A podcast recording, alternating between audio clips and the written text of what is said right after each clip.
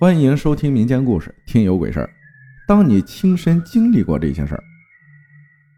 夏天某个雨夜，朋友魏和宋一起去学校的超市买东西，回来后，魏让宋跟他一起去楼道尽头的架子上收衣服。宋懒得动，他就一个人去了。回来后那天他睡得很早，平常都是十点多才睡觉的。我们也没多想，就继续扯东扯西的聊天。不知过了多久。就看见魏从床上起来，然后向门口走去。宿舍门当时是关着的，他到了门前也没有停，就在门口一下一下的撞。我们都懵了，喊他：“老魏，你干啥呢？没睡醒啊？”魏也没说话，就在原地站着。这时，一个朋友从宿舍的厕所打开门出来了，厕所的光也照进了宿舍。这时，魏开口了。一开口把我们炸的都不行，他嘴里一个女人的普通话口音说：“把灯关掉。”我们那个学校有百分之九十九的人都是本地人，都是说的家乡话，老师讲课也是家乡话，平时根本没人说普通话，再加上是个女人的声音，着实把我们吓得是不轻啊。再加上在我们学校全是说方言的，他说的是标准的普通话。还是女生，我和兄弟觉得有可能是魏在吓我们，我们俩就盘算着下去把他摁地上打一顿，声音不大，可他听见了。他说：“你们如果动手，这个男人的死活就不归我管了。”我们问他是谁，他就说外面冷，在这里待一晚。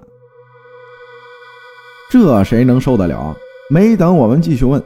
他就指着一个方向说：“你走，你离我远点之类的。”我们当时是吓坏了，可能是为了宣泄一下恐惧，就指着那个方向破口大骂：“什么滚鸡巴走，再不走打死你狗操的！”那种。然后他就安静下来了。我和兄弟们商量着去叫楼管过来，他又不知道怎么听见了，说：“别叫他，如果叫他，这个男人的死活就不归我管了。”感觉他就是怕楼管一样，然后他慢慢的回到魏的床位躺下了。一时间我们也不知道怎么办。后来实在不知道该怎么办，我跟我兄弟还是跑出去叫楼管了。楼管宿舍在走廊的东头，刚走到一半，楼管就迎面走过来了。我们刚想说话，楼管跟我们说：“别说了，我都知道了。”我操！当时楼管直接在我心里封神了，就。然后楼管过去后，他已经躺在床上了。楼管过去坐下，握着他的小腿肚，就跟我们瞎扯淡，为了分散我们的注意力吧。过了好久，楼管走了，跟我们说啥事也没有，都早点睡，就走了。没多久，那个家伙就说他冷，我们全宿舍把夏凉被。都扔到了他的身上。等到大概十二点多，就听见魏说话了，用他自己的声音骂骂咧咧地说：“你们他妈把被子都扔到我床上干啥？热死老子了！”我们就问他刚刚怎么了，他说：“能怎么着啊？睡觉啊。”那天晚上我们也没跟他说什么，夜深了都熬不住了，也就睡了。后来我们去试探过他。他真的什么都不知道，他的样子根本不像是装的，再加上是一个宿舍的，我也了解他，他的笑点很低的那种情况，绝对笑场了，不可能装下去的。后来想想，我们楼管五六十岁的老头了，当过兵，当过老师，什么世面没见过。再后来这件事也闹大了，学校高层都知道了，学校的意思也是。